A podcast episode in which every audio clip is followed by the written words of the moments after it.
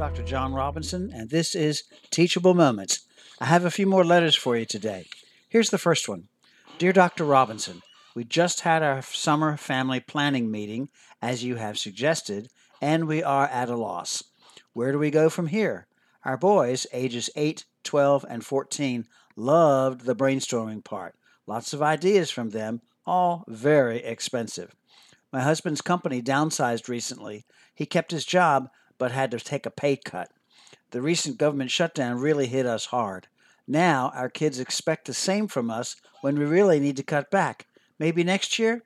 Signed, Now What? Dear Now What, good for you for putting the family meeting in play. Hope you are using this tool weekly along with the dry erase wall calendar to log individual and family events. It's a great way to keep everybody connected and involved. Sorry for the financial hit you folks are having to deal with. Kids tend to get into expectation mode that sometimes doesn't mesh with reality. With your active listening their feelings, especially the reality check and their disappointment, I think your kids are at the ages to rise to the occasion. I have three ideas for you. First, after addressing their emotional fever and prompting with, I have some thoughts on what we can do, do you want to hear them? Remember, asking permission before launching in works wonders for their actually hearing you.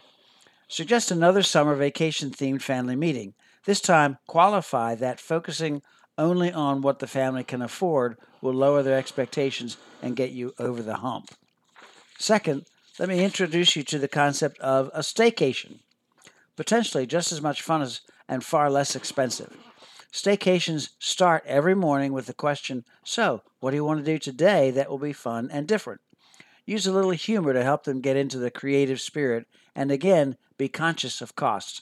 Ideas that are outside the box, creative, innovative, can be great fun and not costly. Try to avoid excessive video gaming and other singular withdrawing activities. Finally, as time and circumstances permit, consider day trips to tourist sites in your area. I grew up near Philadelphia, Pennsylvania, and never saw all the neat tourist attractions in town until I became a tourist for a day as a senior in high school. Overnights are always more expensive. Hope these ideas are helpful. This summer will be different for all of you, but it can be also exquisite as you get creative. Here's another letter. Dear Dr. Robinson, is it ever okay to just be selfish? You know, do stuff for me. Summertime seems to be just about what the kids want to do and managing the chaos of their not being in school for chunks of each day. Am I a bad parent? Signed, Resigned. Dear Resigned, are we having a pity party here? Hey, no disrespect, but don't beat yourself up. It may not be okay to be selfish, but being self caring will work wonders both for you and your family. You pose an either or question. I would like for you to consider the both and of summer fun. Selfish would be I don't care what you're doing, take care of yourself. That's what I'm going to do. This is activity without consideration for consequences of your choices. Since we are charged with raising our kids in the ways of the Lord, so that he will not depart from them when they are old, that's Proverbs 22 6. This kind of selfish hurts your kids.